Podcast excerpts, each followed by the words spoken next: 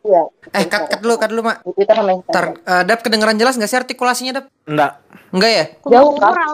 Bukan kedengaran mah, memang kedengaran, tapi kamu kayak ya gitu. Nah, ya gitu-gitu. Kamu kok bisa mencontohkannya dengan sangat ciamik, Dapat? Karena aku udah mic-nya ini ku tipe begini bisa.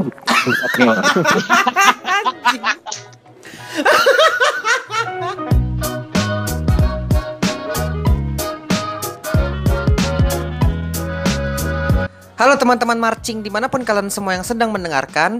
Di sini kami full tim lagi dan selamat datang di Marching Podcast. Yeay. Hui. Hui. Oke, jadi setelah lebaran nih, setelah lebaran kemarin kita belum ada ngeluarin episode kan setelah udah satu tahunan Enif kan kemarin ulang tahunnya Marching Podcast. Akhirnya kami ngeluarkan episode lagi. Yeay. Akhirnya ya. Setelah sekian lama menunggu. Nah, sebelum dimulai nih, mau ngingetin lagi untuk selalu jaga diri, jaga kesehatan, karena di kondisi yang saat ini kayaknya masih belum membaik ya. Mm-mm, bener, jangan lupa untuk selalu jaga prokes ya di rumah aja lah, nggak usah ke mana-mana gitu kan. Soalnya kita semua sekarang lagi sama-sama berusaha buat mutus rantai penyebaran COVID-19. Jadi stay at home aja, oke? Sambil dengerin podcast kita gitu. Dan kami semua tentu saja berharap semoga kalian semua tetap sehat, semoga kalian semua baik-baik aja. Amin. Dan semoga kalian semua tetap bisa menjaga diri masing-masing. Amin ya robbal alamin. Nah, terus kan eh, di kondisi yang lagi kayak gini kan sepertinya nih lagi-lagi nggak ada ya kayaknya tahun ini lomba-lombaan gitu di dunia permarcingan Indonesia gitu kan. Padahal bulan-bulan kayak gini nih udah kadang udah mulai promosinya nggak sih? Iya, mulai aktif Bulan-bulan ini tuh menuju lomba-lombaan kan biasa kayak gini nih. uh, udah mulai sebar-sebar poster Aktif lah ini. buat lomba-lomba akhir tahun gitu. Kangen rasanya ya lomba udah lama banget kayaknya nggak denger hype-hype lomba kayak gitu. Pastinya banyak yang ngerasa kangen gak sih sama lomba-lombaan gitu. Pengen lomba lapangan gitu kan, langsung ke tempatnya Iya, langsung nontonin band-band lain nampil gitu. Eh, hype-nya itu loh kayak kalau meskipun nggak kita nggak lomba gitu kan, tapi nontonin musim-musim lomba itu rasanya ada ada kenangan dan vibes-nya tersendiri gitu. Nah, jadi kali ini kita bakal ngobrolin soal ketika udah di lokasi lomba itu gimana sih? Karena kan kita udah kangen nih ya, siapa tahu juga dengan teman-teman semua yang lagi ngedengerin ini dengan dengerin cerita kita tuh jadi mengobati sedikit rasa kangennya lah. Iya, Nostalgia Oke, dikit Gat. lah ya ya. Ya, buat teman-teman yang mantengin media sosial kita nih, eh, pasti udah tahu dong ya kalau dari beberapa hari yang lalu kami juga udah eh, minta buat teman-teman untuk membagikan cerita-cerita kalian selama eh, di lokasi lomba kayak gitu. Tuh, Emang lokasi lomba itu gimana sih? Jadi di exact udah di lokasi lomba ini eh, ya waktu di kota lombanya itu misalkan teman-teman lokasinya di Kalimantan tapi lombanya di Bandung ya berarti cerita ini tentang waktu di Bandung itu gitu. Terus juga timeline itu Hamin tujuh lah atau ya dekat-dekat lomba gitu. Ya intinya nggak harus di lokasi lomba specifically kan ya. Ya mungkin bisa jadi kejadian di Yes. Penginapan gitu kan, di perjalanan atau di tempat lombanya, Parking lot. di parking lot. Boleh. Soalnya karena biasanya gini nggak sih salah satu hari-hari paling berkesan dan yang paling diingat sama kebanyakan pemain marching band itu tuh adalah momen-momen waktu udah di lokasi lomba nggak sih? Iya, soalnya biasanya kalau udah kasih lomba ya rata-rata hamin tujuh, hamin Nervous- seminggu lah ya. nervous gitu, nervous, Iya. nervous, nggak penting ya kan. nervous-nervous nggak penting. Kalau banyak kejadian-kejadian yang unforgettable banget gitu, kejadian-kejadian lucu lah, yang bikin kesel lah, ya itu pasti yang udah terpatri di otak gitu. Dan tidak terduga lah biasanya munculnya gitu kan. Kalau kata aku sih itu ini aja sih apa kayak itu kan kalau lomba itu kan bukan rutinitas kita setiap hari gitu loh. Siap orang mana yang hari-hari kegiatan itu lomba ya. Pantas aja di di hari-hari yang bukan rutinitas itu tuh banyak momen-momen yang membekas gitu loh terkenang. Tenang, siap. Nah jadi ntar di episode ini tuh kita bakal ceritain kejadian-kejadian di lokasi lomba dan juga kita bakal ceritain atau ngebacain beberapa DM dari teman-teman yang nge-DM sosmed-sosmed kita kemarin gitu. Tentu kita bakal mulai dari cerita-cerita kita dulu. Biasanya tuh yang paling bikin gugup itu pas udah detik-detik mau lombanya nggak sih? Yang literally sebelum masuk ke dalam gor atau ke dalam lokasinya gitu. Pas masih di parking lot lah ibaratnya. Ini tuh umum gak sih terjadi ya kayak biasa dan terjadi pada umumnya pada kebanyakan orang lah. Kalian pasti pelatih-pelatih pada umumnya itu pasti ini gak sih ngasih instruksi ke anak-anak didik, anak-anak didik untuk waktu nyampe parking lot itu tadi pasti jangan toleh kanan toleh kiri gitu kan. Dan itu biasanya nggak cuman marching band doang nggak sih? Kan kayaknya di paduan suara juga begitu ya kan? Atau Ya, sepak bola di kan? Paski paski. Paski. Pokoknya kalau kamu nyampe venue lomba gak boleh toleh-toleh sana sini. Ntar kamu malah apa kalau bahasanya kita apa? Kena mental gitu kan? Kena mental. Kena mental, Mental, anjir. mental. Ya pokoknya disuruh buat fokus sama band sendiri gitu loh apa yang akan dilaksanakan iya nanti. fokus sama apa yang perlu kita lakukan gak sih dan dan biasanya venue lomba itu gaduh kan dia kan Betul. Kalau aku tuh, aku Betul. inget ada cerita gini tuh dulu. Jadi eh ini tuh pertama kali kita lomba nasional gitu kan di Bandung tuh waktu tuh. Nah kita nih lagi standby buat pemanasan. Terus salah satu aspelnya Betri waktu tuh Hmm. asisten pelatih perkusi datengin kita tuh pas kita lagi mau angkat alat gitu kan. Terus dia ngumpulin kita terus terus gini eh, coba kalian dengarkan itu eh, battery yang sebelah sana itu gitu kan. Kamu kalian dengarkan pemanasannya. Dan itu aku dengerin bass drumnya tuh kan wah gila bass drumnya tuh keren banget lah suaranya ngalir banget gitu kan. Yang sampai kayak roll roll kayak gitu gitu loh dengan dan itu aku masih bocah tuh masih yang belum ngerti-ngerti banget gitu kan wah kita semua kena mental itu kalian kalau pemanasan kalau pemanasan kalian gak serius eh kalah kalian sama yang pemanasan sebelah sana itu Dibilangin kayak gitu malah makin insecure ya, malah makin takut gak sih? Taunya pas kita udah selesai lomba yang ditunjuk itu tuh si tim yang ditunjuk itu tuh adalah tim drum battle anjing. Sudah tim drum battle dari Thailand lagi kan yang juara satu gitu loh. Kayak nggak ada urusan sama kita gitu. Terus ngapain kita ditakut-takutin gitu loh. Wah, tai lah aku pas udah tahu itu kan. Ya pantas jago lah dia pemanasannya orang tim Thailand.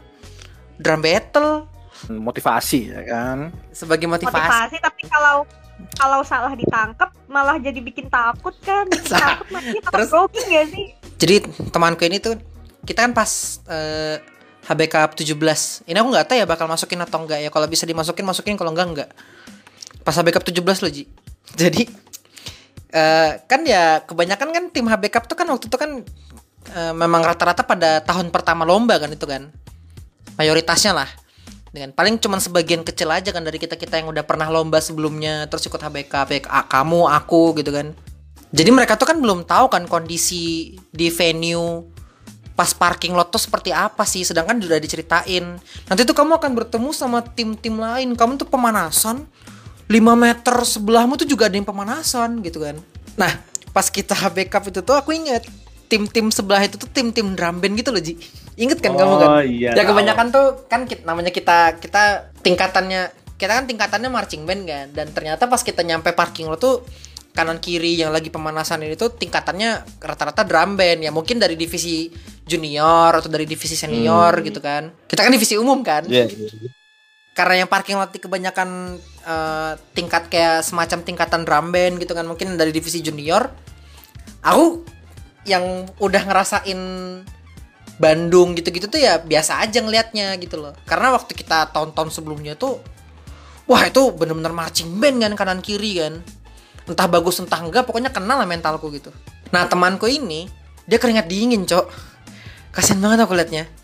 Dia momen parking lot itu adalah momen-momen dia menyesali semua kesalahan-kesalahan yang terjadi waktu dia latihan. Kayak wah nyesal aku mas begini nyesal aku izin-izin mas.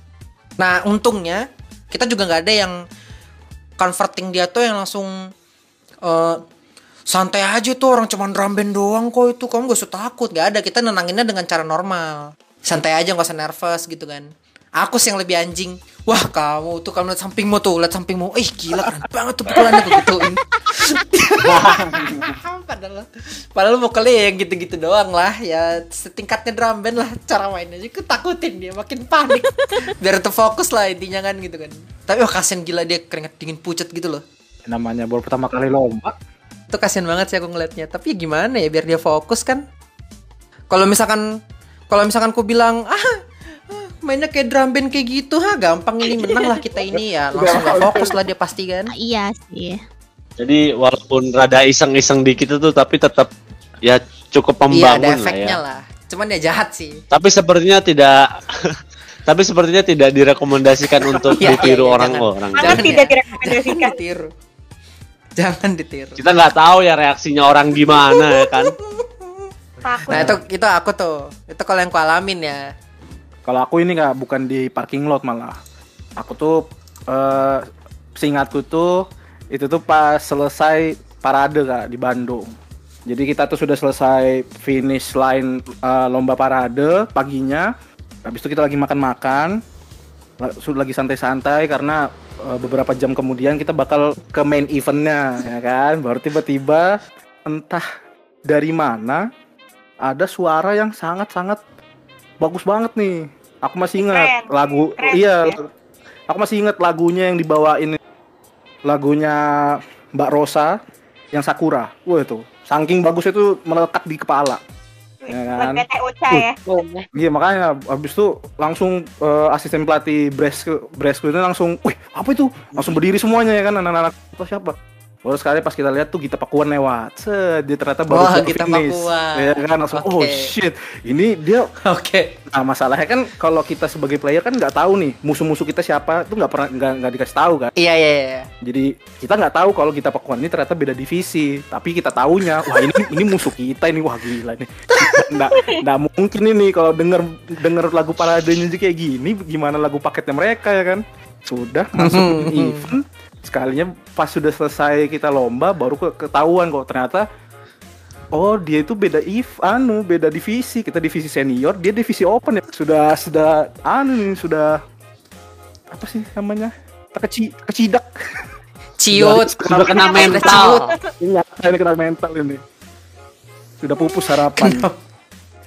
jadi tuh anak berasnya tuh semua pada panik-panik aja itu semua Iya, iya lagi enak-enak makan nasi goreng tiba-tiba ada suara trompet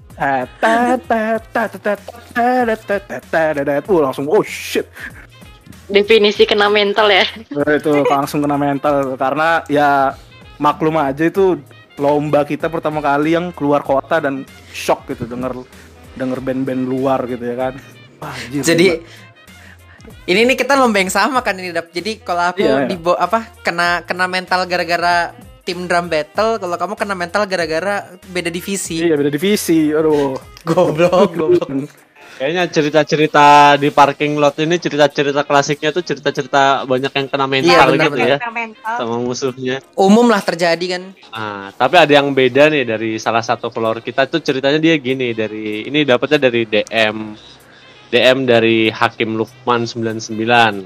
Nah, dia tuh eh kayak yang aku ceritain tadi dia di instruksikan sama pelatihnya buat jangan toleh kanan kiri kalau misalnya di venue lomba.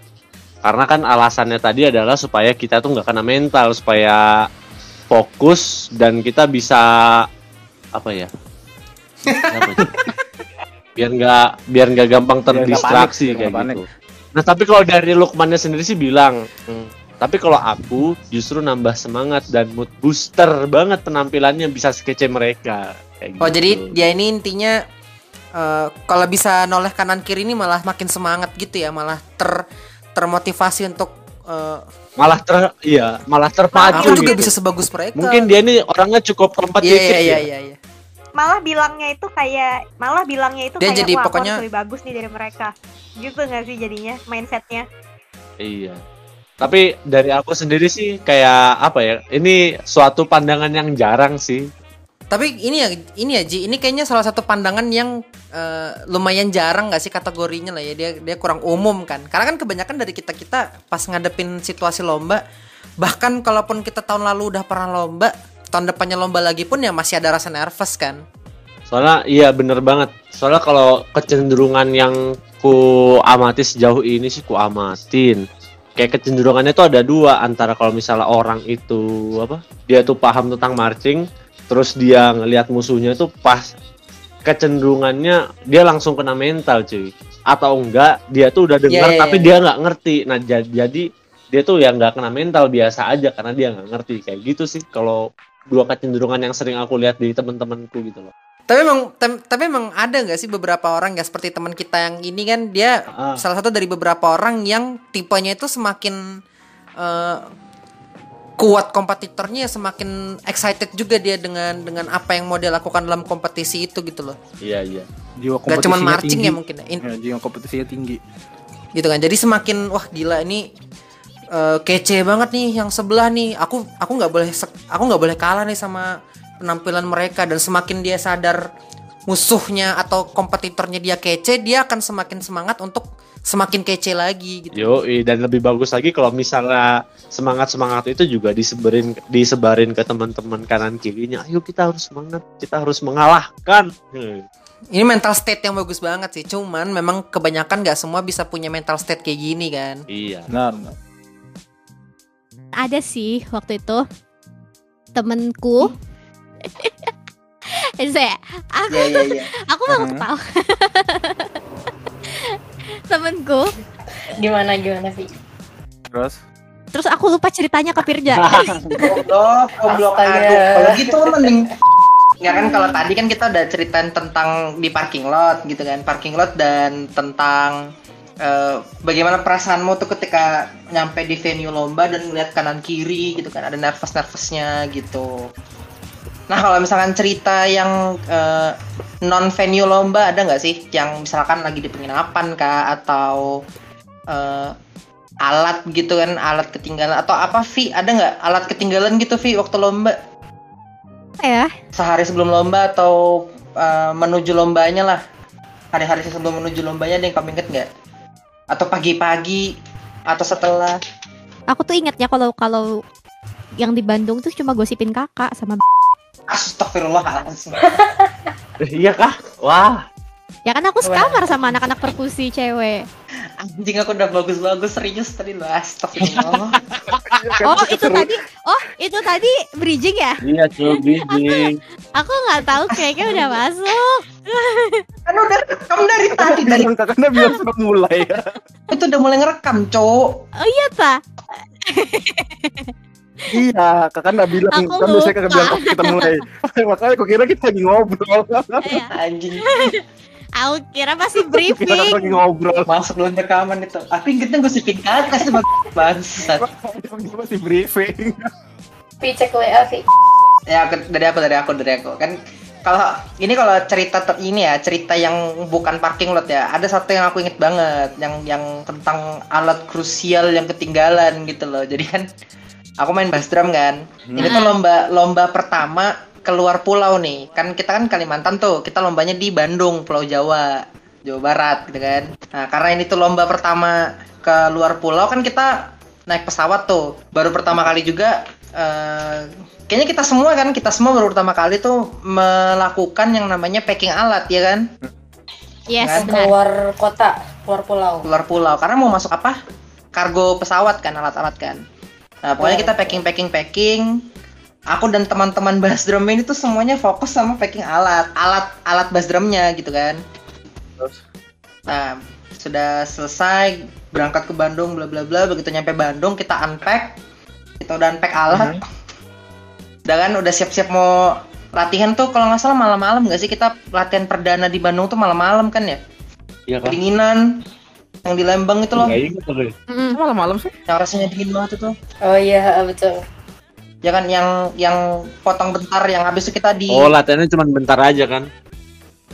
Iya, iya, iya. ya ya ya ya nah lanjut itu kan kita unpack tuh malam-malam unpack eh, setting carrier apa segala udah kan terus eh malet mana malet malet mana kan eh, anak basrim tuh lima limanya maletnya tuh jadi dalam satu tas gitu kan terus terus kita Iya. nyari malet mana malet malet malet malet ternyata tas maletnya ketinggalan di balik papan ya Bisanya. Allah Jauh-jauh.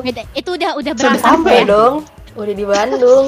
Ingat aku iya, Mbak, ini maletnya. Wah, 13 emang ada ketinggalan. baru pas di sana itu jadi pas kita pulang tuh itu kalau nggak salah kalau 2013 akhirnya beli ya kan Bukannya itu beli apa? nggak sih Iya iya iya iya iya. aku beli. Iya, iya. Beli yang di Jakarta itu kan. Aku ingat waktu kita pulang gitu kan, pulang balik setelah lomba, kita buka pintu itu ruang apa gudang alat jebret. Itu malet basden depan depan pintu anjir di dalam di dalam kardus. Ya Kayak Allah. gila emang anak basden bener. Kok bisa sih? Malet Aku tuh ketinggalan lupa aja. ya, aku aku juga lupa ya. Tapi tuh kayaknya karena kita terlalu fokus sama eh, namanya kita baru belajar nge-packing alat kan kayak gimana caranya pas ki- sebelum kita bungkus kardus tuh gimana caranya biar ini nggak rusak ini ini ini ini, ini. kasihkan fokus ke situ Eh, tas malet ini tuh cuman kayak oh yang penting udah masuk dalam tas gitu kan terus kita taruh di sudut sudut ruang apa sudut gudang tertentu gitu kan Sudut ruang ini. Aji inget ini pasti nih Ingat tuh, bukan di sudut itu di depan pintu anjir pas sampai udah balik lagi ke balik papan. Itu kardus di kardus aku ingatnya tuh. Jadi oh di kardus tas, gitu ya kardus kecil gitu ya ta- eh, di tas tas malet itu ada di dalam kardus itu depan pintu anjir. Ya gila. aku inget tuh pas kita nyampe balik papan terus ini loh eh tasnya ini loh kayak gitu terus kita ketawa-ketawa aja Oh, Loh, jadi kak waktu lomba Anjir. pakai maletnya siapa? jadi tuh akhirnya kita pas latihan eh, kita mintain eh, setiap sat stick cadangan dari anak snare anak snare kan ada lima juga waktu itu kan. Jadi kita mintain stick cadangan mereka. Terus eh, carrier bass drum itu tuh kan kita lapisin pakai selang AC tau nggak sih? Selang AC gitu selang yang bentuknya busa lembut gitu. Tahu tahu tahu. Tahu tahu Nah jadi pentil ya pentil. anjir. Bagian kepalanya sticknya anak senar itu tuh kita kasih apa selang AC itu kita kasih potongan selang AC gitu loh. Itu jadi kayak kepala kepala maletnya. Tahu kan kepala malet kan? Ah, nah kita Oh, kasih iya, itu iya. kita kasih itu untuk eh, tiga hari atau empat hari latihan. Dan itu pas pas kan pas kita tahu kalau malet ketinggalan satu tas kita ngadu ke pelatih kan. Ya ternyata pelatih Mm-mm. juga ya tentu saja kita kena hukuman dong. Jadi kita disuruh lari itu kan. Hukumannya dan lari. ternyata pelatih langsung pesen pesen satu set malet baru jadi kita lomba itu pakai satu set malet baru gitu loh Deh. semangat nggak? Alhamdulillah dong jadinya ya. kayak gitu Lumayan. Itu Ada hikmah ya di balik ketinggalan. ada hikmah Iya, dapat dapat malet baru akhirnya. Eh, dan malet kita sebenarnya juga nggak begitu memadai ya cuman kan namanya eh, MB sekolahan kita bukan kayak MB yang setiap tahun bisa beli malet baru gitu kan beli malet baru tiap berapa tahun sekali gitu nah Hmm. Atau jangan-jangan ini trik kakak ya biar dapat malet baru. enggak anjing nih sih. Kak. gila gila berani banget aku masa aku merelakan diriku lari berapa keliling cuman buat malet baru gitu kan Siapa tahu. Nah, gobloknya kejadian malet tertinggal ini tuh terulang di di dua Belum. tahun kemudiannya. Dua apa tiga tahun kemudian ya? Tiga, tiga tahun kemudian. Ini, Mohon maaf Jadi- ini tidak belajar dari Jadi rutinitas dong. ini tapi ini aku sudah jadi aspal, Vi. Jadi maksudnya bukan kamu pelakunya. Bukan.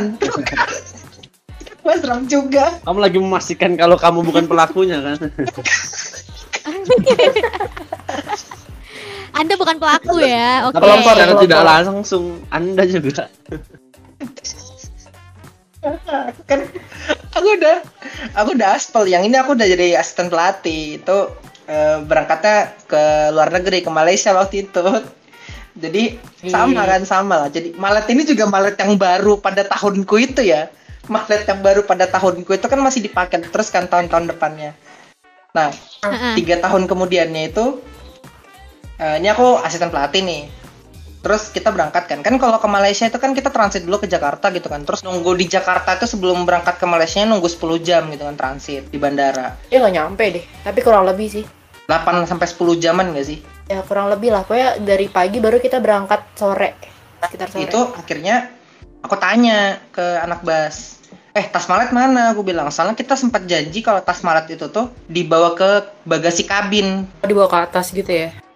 Nggak nggak dimasukin kargo terus logikanya kan kalau masuk bagasi kabin harusnya ditenteng ke mana-mana dong sama anak basrem dong gitu kan Betul betul. Yes. bilang loh ini eh, malet bas mana aku bilang Oh nggak ada. lihat-lihatan anak basdram lihat-lihatan kan hmm aku bilang Terulang lagi. ketinggalan lagi Kejadi lagi. itu kan itu apa kalau kakak nggak cerita aja. ke anak-anak soal cerita tiga tahun lalu Enggak, enggak Vi. Eh. Cuman aku inget banget, aku inget banget aku pas dengan aku posisinya asisten pelatih ya. Bukan pemain dong. Heeh. Dengan logikanya kan Heeh. logikanya kan kalaupun dihukum yang dihukum anak-anak dong, bukan aku dong. Heeh. Tapi mereka juga cukup takut untuk ngomong ke pelatih. Dari mukanya kelihatan lah Heeh. mereka takut kan. Jadi aku nih mau ngomong ke pelatih, mau bilang, "Kak, ini anak Basram ketinggalan maletnya gitu." Mau ngomong. Tapi itu Hmm. mentalku aja takut gitu loh mau ngomong ke pelatih kan. Kenapa aku takut ya? Aduh, apakah aku pernah mengalami hal yang sama? Padahal aspel aja. Sebelum aku akhirnya menghadap ke pelatih, ada ini apa? PTSD. Trauma. Aku flashback. Aduh, iya aku pernah lakuin Jadi ini. agenda tahunan. Jadi jadi pas aku ngomong ke pelatih Tapi, kan, akhirnya aku datangin pelatih di bandara itu di bandara aku datangin pelatih. Kak, eh, tas malet Basdram ketinggalan lagi. Terus Lagi ya, bahasanya tuh lagi ya. Ditekankan ya laginya ya. aku ngomong ke pelatih eh, yang satu Kak Bayu gitu kan. Aku ngomong ke Kak Hmm. Bayu, terus Kambeng dengar dari jauh terus datengin aku. Dia datang, langsung nyaut gini. Lagi. Karena udah pernah dulu ya. Itu itu kakak inget gak sih pas ketinggalan itu tuh kalau dulu udah pernah juga Udah, akunya udah. Pelatih-pelatih ya jelas ingat lah gimana. Ya Allah. Fuck. Ya emang goblok anjir Maksudnya kayak udah pernah kejadian tiga tahun yang lalu Terus habis itu diulang lagi Dengan alat yang sama gitu kan Dengan pelaku Iya. yang dalam tanda kutip sama pelakunya beda. Eh, nggak bisa. Iya. Kita sebut aja sama. Dalam tanda kutip sama Dalam tanda kutip sama Pertama anda jadi pemain Kedua Alat anda jadi sama. aspel gitu Nggak kan bisa sama lah pelakunya. Tapi sectionnya sama kan goblok. Sectionnya sama, alatnya ketinggalan sama. Action yang sama. akhirnya tuh aku nelpon eh, salah satu teman kita gitu kan. Dia nggak ikut kan nggak ikut ke Malaysia. Telepon dia di balik papan. Eh tolong kamu cek di gudang. Anak-anak ini gak ada yang inget udah packing malet atau belum gitu kan. Mereka datang ke sekolah malam-malam jam 12 malam. Terus ternyata nggak ada kunci. Nggak ada kunci gudang kan. Mereka dobrak kantor guru terus dobrak laci. Lacinya kan di eh, lacinya guru pembina itu tuh lagi dikunci gitu kan. Di dijebol sama dia sampai hancur. Terus dia ngambil kunci cadangan. Bangsat. Laci guru cok didobrak Kok cok. bisa?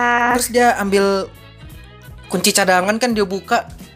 Terus selfie dia sama anu itu tas malet itu ini loh tas malet kalian yang kalian cari-cari bang nah Ya terus Allah. Nah terus aku pas tahu gitu kan aku langsung nyariin eh, pemain yang orang tuanya bakal nyusul. Eh ada nggak orang tuamu yang menyusul, menyusul ke Malaysia gitu kan?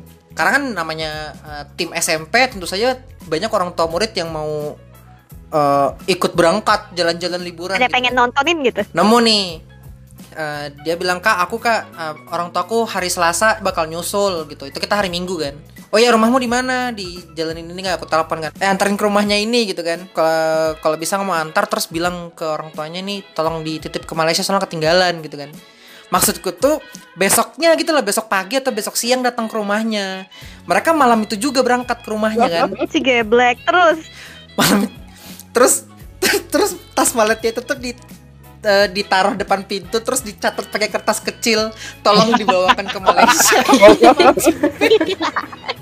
Ya Allah. banget sumpah Setiap pagi. sumpah itu goblok banget Eh, tapi kalau ngomong soal ketinggalan alat gitu ya Ini ada yang lebih goblok lagi tau Apa itu? Kenapa? Jadi- ada nih. Jadi ada Ini kayaknya di lomba yang sama ketinggalannya nggak? Eh enggak, enggak, enggak, enggak sama Oh, lama. aku Ini tahu. tahun Ta- Ini 2000. lomba yang sama-sama yang aku yang ketinggalan kan, bukan 2013 Oh iya iya iya, yang Bandung. 2013 ya. Jadi ada satu satu oknum yang lumayan problematik ya. dia tuh udah kayak sehampir semua masalah pernah dilakukan gitu sama dia. Cuma yang ini nih kayaknya sangat-sangat sangat-sangat apa ya? Sangat-sangat apa sih bahasanya tuh sangat apa? Fatal. Udahlah, Vi, nggak usah Vi. nggak usah dihalus-halusin, Vi. Kasar aja sekalian Eh, nggak apa-apa, jangan, gitu ditahan. dong, banyak yang denger. Oh, Pokoknya iya. ini sangat-sangat itulah krusial lah masalah ini karena dia ketinggalan alat. Alat itu udah dibawa gitu kan dari Balikpapan ke Bandung gitu udah dipakai kok pas latihan udah dipakai gitu. Tapi pas hari H lomba itu nggak dibawa ke Ketinggalan di Ketinggalan di penginapan. Geblek gak sih? Ya Jadi ini kejadian yang di tahun yang sama serupa tapi tak sama ya. Alatnya udah dibawa. eh, jangan gitu Ji. enggak. Kenapa? Dia tuh ketinggalannya ketinggalannya alatnya tuh pas bener-bener lombanya gitu loh, bukan pas di kota kan kita masih bisa mikir kan ada dua hari sehari lah buat mikir nyari alat di mana gitu. Ini bener-bener hamin satu jam. Itu tuh T minus udah hari H itu. Iya, udah udah bener-bener T minus banget.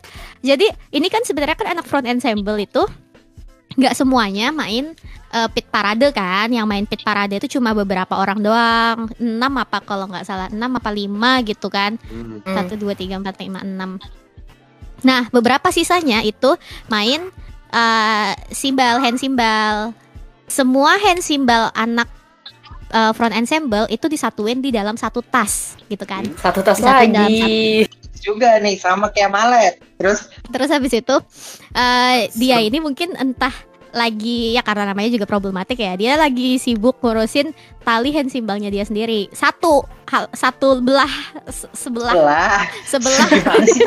Bahasanya Via belepotan.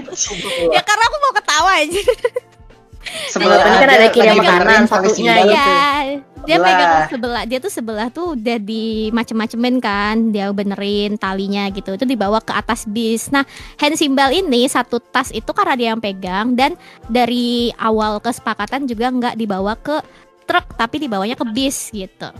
Hmm. Ya udah anak-anak udah kayak aman gitu kan, udah nggak pakai eh, ya udah udah dipegang sama dia gitu kan satu tas lengkap kok. Terus pas sampai-sampai di venue parade yang notabene itu jaraknya satu jam dari penginapan, sangat-sangat jauh. Kita di Lembang, lombanya di Bandung gitu kan. Jauh lah ini. Ah, Ya udah, dia iya. bilang. Iya, iya. Ya udah, Satu jam eh itu satu jam apa dua jam perjalanan gitu ya dari venue jam ya. setengah. Iya, jauh. Penginapan kita Jam kan setengah deh, satu jam setengah. Lembang itu ujung banget gak sih Ji? Iya, tapi kan terlepas gini deh, eh, sebagai gambaran aja terlepas dari jaraknya itu berapa lama, tapi kan kita kondisinya mobilitasnya nggak bisa setinggi kalau kita di kota kita sendiri kan, namanya kita lagi di tempat orang gitu. benar, Benar. benar. Dan ketinggalan dong. Itu agendanya parade gak sih? Pak gitu ya parade, ketinggalan. pagi. Dan itu apa cuy. salah satu orang yang ngomong kan aku kan karena ya aku eh, mas eh, seklit kan waktu itu jadi ya aku ikutan ngomong gitu kalau ketinggalan terus pas ditanya simbalnya emang simbalnya di mana terus dia dengan santainya mengangkat sebelah simbal ini aku ada satu terus mau Ini aku akan Literally mengulangi. cuma satu terus mau ya. dimainin pakai apa? Literally cuma Gitu satu. loh. mau dimainin pakai apa ini? Sebelah tuh mau dimainin pakai apa? Terus ujung-ujungnya ujung-ujungnya pas parade itu teman-teman hand simbal. Ya udah jalan siap aja. Jalan sepanjang parade. Ini bayangin. itu akan banget. cerita terepik sih sumpah. Soalnya bayangin anjir. Ya Allah itu sepanjang Yang Yang bikin parade. epic lagi ini, cu. Eh, apa? Di saat dia ngomong, ini ada sebelah itu kayak keren banget sih itu yang ada di sebelah. kepalanya itu. aku tidak melakukan kesalahan Untuk ini. mengurangi ill intentnya itu Iya, jadi dia, aku tidak melakukan kesalahan. Ini aku bawa Ekspresi. kayak, ya wah ini keren banget sih itu. aku tidak lupa Ekspresinya dia itu nah, pas saat dia ngomong itu ekspresinya sangat-sangat sangat bangga dia bawa sebelah. Tapi kasihan simbal. tuh kasihan sama anak-anak simbalnya gitu loh. Maksudnya kan ya eh, sebenarnya pada saat itu posisinya dia eh, lebih tua ya. Dia tuh gimana ya? Mungkin kalau posisi pemain mungkin dia sama-sama pemain baru kan. Cuman kan secara umur dia lebih tua kan. Ah. Jadi dipanggil kak gitu kakak kan. lah kakak Mungkin aja dia dititipin dititipin simbal sama anak-anak simbal itu tuh dit- dititipin tas alat sama anak-anak itu tuh mungkin karena dia lebih tua Dituakan. kan secara secara umur ya gitu iya terus Nah, terus- ujung-ujungnya? missnya ini adalah missnya itu tuh gara-gara alatnya tuh nggak masuk truk. Kalau masuk truk kan mungkin ya kayak kayak kita kita lah Ji. Aku aja Madapa kan pada saat itu kan tukang naikin alat ke truk kan.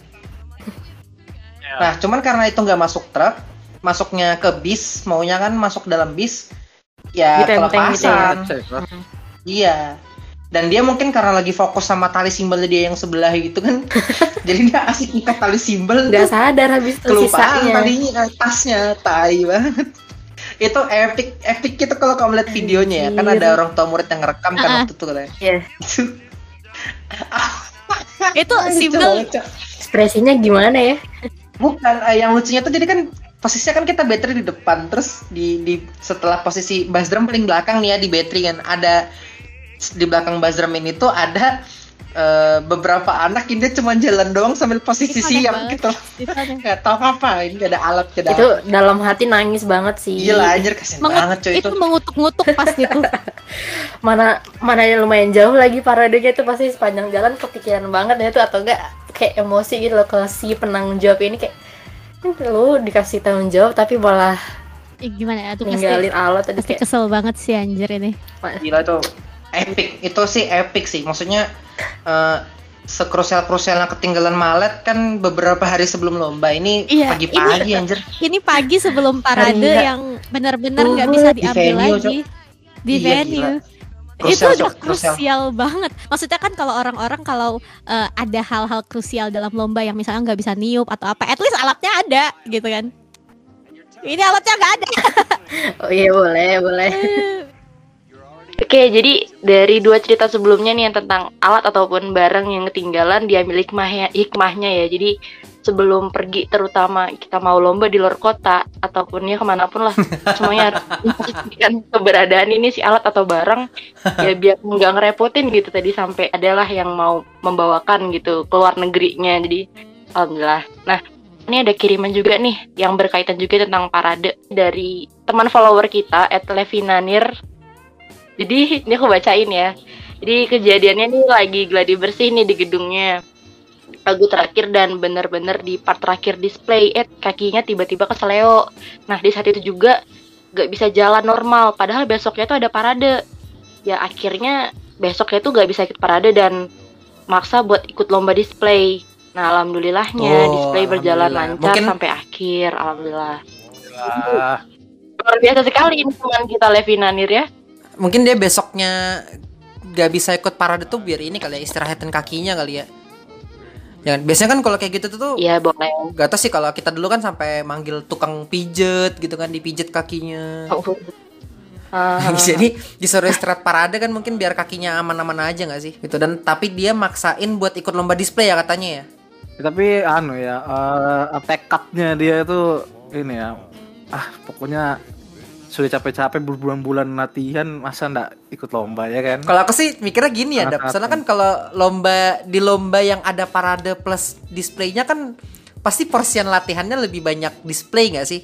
Eh, ya kan? iya benar, benar. Jadi daripada daripada aku paksain ikut parade terus kakiku makin parah aku nggak bisa ikut display, Benar mending juga, aku istirahat benar, pas benar. parade. Jadi istilahnya iya. mengorbankan waktu lomba paradenya ya dibanding dengan mengorbankan waktu displaynya itu. Aku sih mikirnya gitu Atau ya. enggak kalau misalkan Hmm. dia maksain atau enggak misalkan kalau misalkan nih dia maksain untuk ikut tetap ikut parade dan ikut display juga nggak tahu nih endingnya Iya. bakal seperti apa gitu apakah mungkin parah atau seperti apa gitu jadi ya dia pastilah ada eh, keputusan terbaiknya itu ya gitu Karena kan buat tidak ikut parade untuk mengistirahatkan kakinya gitu. aku juga bayangin kalau aku di posisi mereka ya pasti aku nggak mau nggak nggak mau kalau sampai udah latihan berapa lama buat display malah nggak bisa main display gitu loh. Ya, Gila. buat nggak bisa main display secara totalitas Nah. ya. Itu Perjuangan berapa ribu jam itu dia buat ke situ doang ya kan. Ya, kalau tadi sudah kalau tadi cerita tentang nggak bisa ikut eh, lomba pa- pas parade, kalau ini ada dari teman kita Noval at Noval Banu U-nya dua, dia bercerita tentang temannya yang nggak bisa ikut eh, nggak bisa main pas display malah ini. Temennya dia nggak bisa main pas display. Iya. Kalau yang tadi kan parade, kalau ini dia nggak pas display dia nggak bisa main, tapi ikut display katanya. Jadi ceritanya nggak sengaja matahin alat temen pas lagi masuk pintu gor. Waduh, ekstrim Nggak banget ya. nggak sengaja matain alat. Oh ini berarti konteksnya nih dia dia yang nggak sengaja nih ya. Itu itu Iya. itu buat menghilangkan ill intent aja, nggak sengaja mengatain alat mana. Nggak sengaja ya. Nggak sengaja matahin alat temen pas lagi masuk pintu gor. Gimana Jadi, ceritanya? tuh? Alat alatnya temanku ini emang udah banyak lem-lemannya. Jadi pas masuk ke dalam gor itu, alatnya ditukar dulu karena chart nolnya mereka bakal ngelakuin visual dulu tanpa alat. Jadi Oh. jadi mungkin kalau bisa dibayangin mungkin dia ngelakuin visual dulu mungkin ya. Jadi alatnya ditaruh di pinggir lapangan mungkin bisa jadi. Jadi Iya, iya, alat iya, iya. ini dititipkan ke temen yang posisinya terdekat sama pak posisi chart yang selanjutnya pada saat Oh. eh, visualnya selesai. Oh jadi, Jadi- jadi dititipin ke temen yang dia akan ke posisinya si anak ini kali ya. Eh aku Ya. titip alatku dong, titip alatku dong, soalnya aku ntar di chart itu Ya. gitu kan. Oke Iya, oke iya, oke. bisa.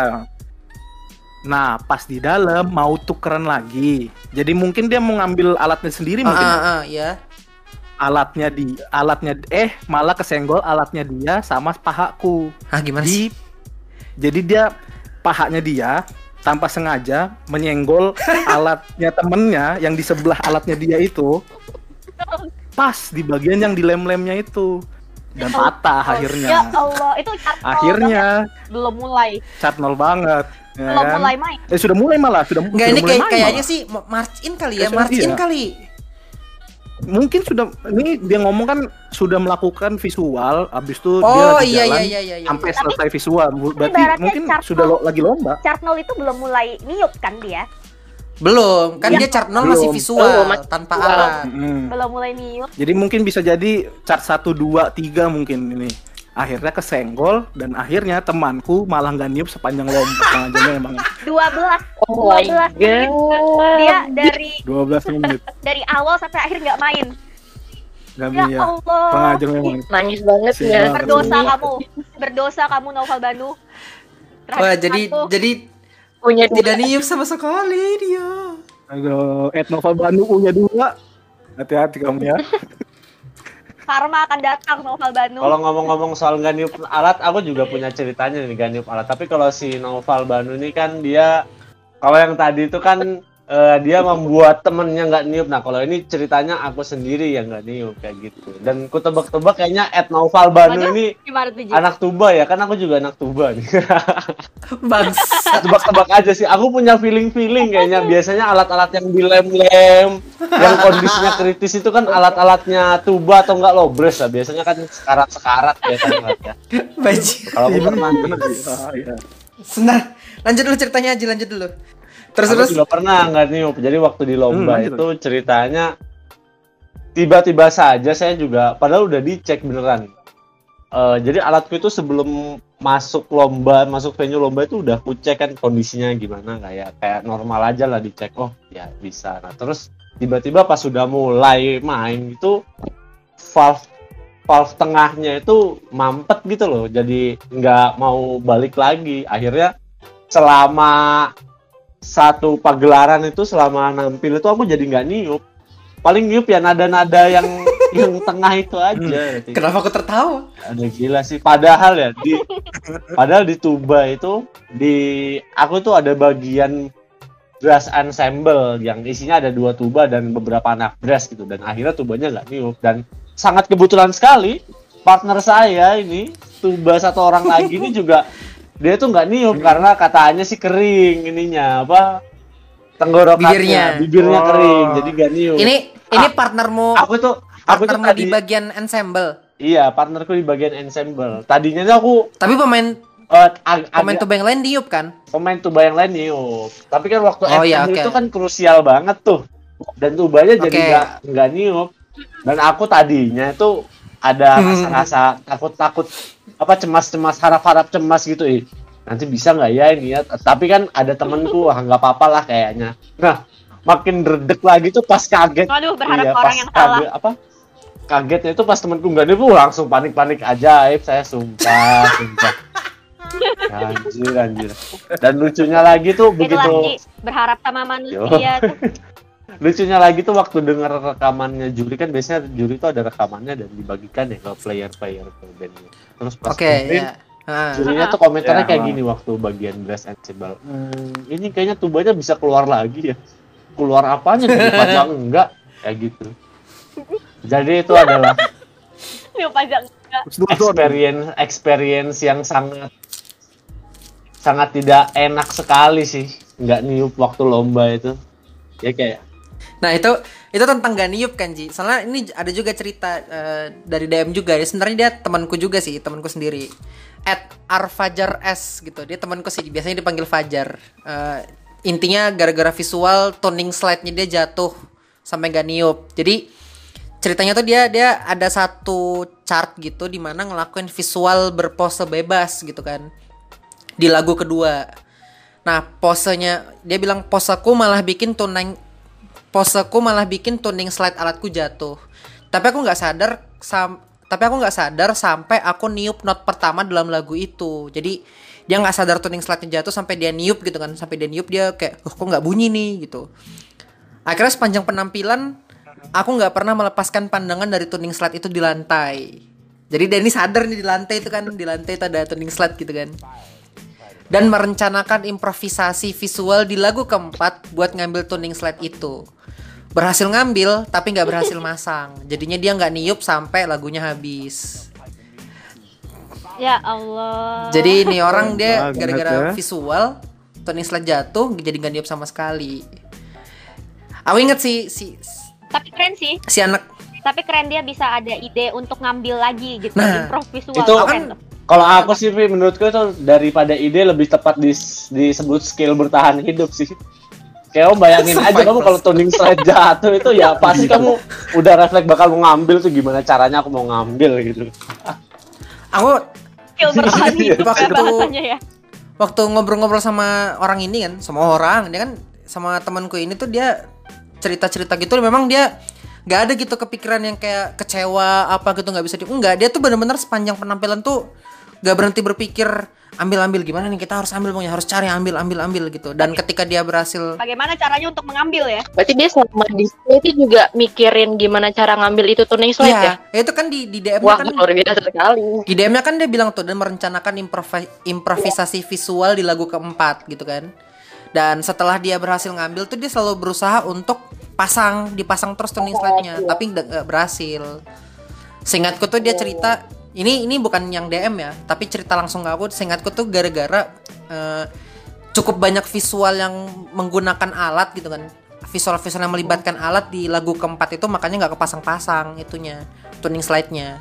Tapi di bagian itu aku relate sih di saat soalnya waktu aku nggak niup itu juga aku juga ngerasainnya tuh yang ada di pikiranku itu bukan aduh aku nggak bisa niup aduh gimana nih nggak kayak gitu tapi gimana caranya Iya, iya, iya. nih alat ini bisa bener gitu loh yang ada di pikiranku sepanjang musik itu itu aja nyeselnya di belakang iya, bener-bener. nyeselnya di belakang kayak anjir tadi aku nggak niup cowok terus hari itu tuh baru perasaan penyesalan itu adanya setelah lomba itu pas di lombanya tuh ya aku mikirnya cuman gimana nih bisa bener alat Di luar. di detik ini juga gitu loh walaupun sampai detik terakhir yang nggak nggak Ya, sempet iya. mikir bukan sih nggak sempet mikir bukan Itu sih malah malah otaknya makin bisa jalan gitu kan. Jadi bisa problem Iya, solvingnya lebih karena kan pada- gitu. Daripada menyesali kan lebih baik Karena pada saat itu kan Vi, pada saat itu tuh kamu nggak main, jadi yang kamu pikirkan tuh bukan mainnya, tapi ini gimana gimana, caranya caranya ini, bisa main iya gimana caranya ini solo apa problemnya teratasi gitu loh.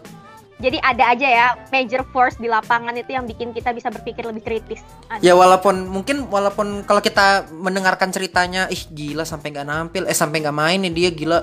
Eh, mungkin kita reaksi pertama kita kan, ih latihanmu jadi gimana tuh terasa sia-sia dong ya. Tapi kenyataannya pas di lapangan tuh dia bah- bahkan nggak berpikir itu, dia berpikirnya gimana caranya aku harus bisa mengatasi eh, problem ini gitu loh.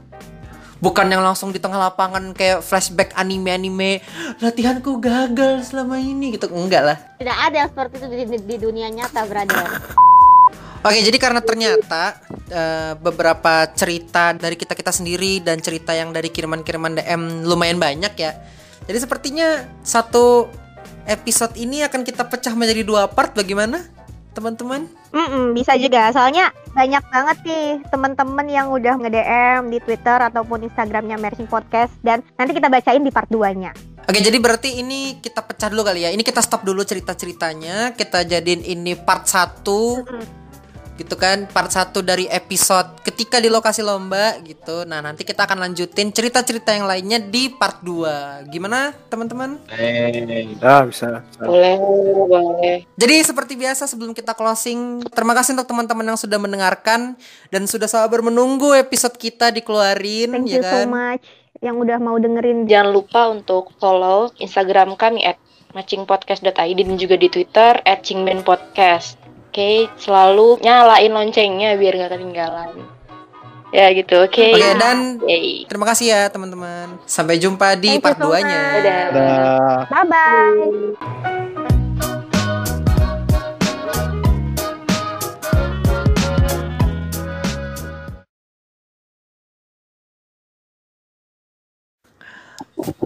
Aku juga inget nih kak. Iya yeah, Ini terserah mau dimasukin atau enggak ya.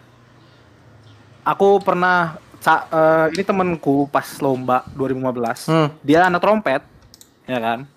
Dia tuh nggak apa sih namanya? Jadi kan Oh, trompet ada, Syafania ada ya? tiga slide-nya kan. Ada slide yang di jempol. Iya, ada yang di jempol, ada yang di jari Ah. jari ini kan, jari manis kan. Nah, kayak Iya. kalau nggak salah, karena aku juga lagi lomba tuh, itu lagi prelim. Kayaknya dia lagi visual apa dan ternyata eh, slide-nya, tuning slide-nya dia yang apa namanya, yang di jari kelingking, yang di jari manis ini jatuh. Dan yang ini bukan dia, dia tuh nggak sempet ngambil, tapi dikasih sama juri.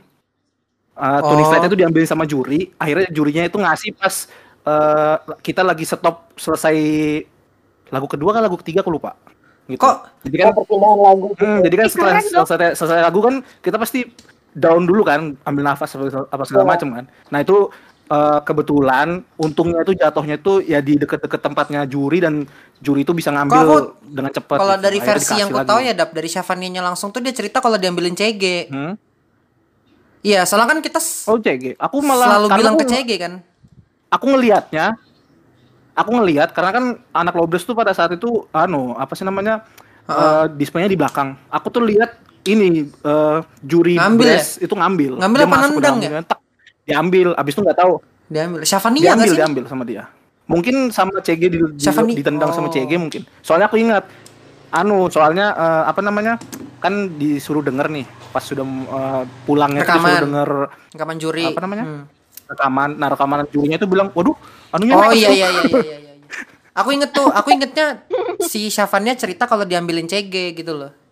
Diambilin CG. Soalnya kan Oh, kita iya, selalu iya. minta eh Aku minta bilang ke CG kan, eh kalau misalkan ada stick atau apa pun yang jatuh di lapangan dan kalian bisa amankan, tolong diamankan. gitu. ngambilin ya Ah, ya. Hmm.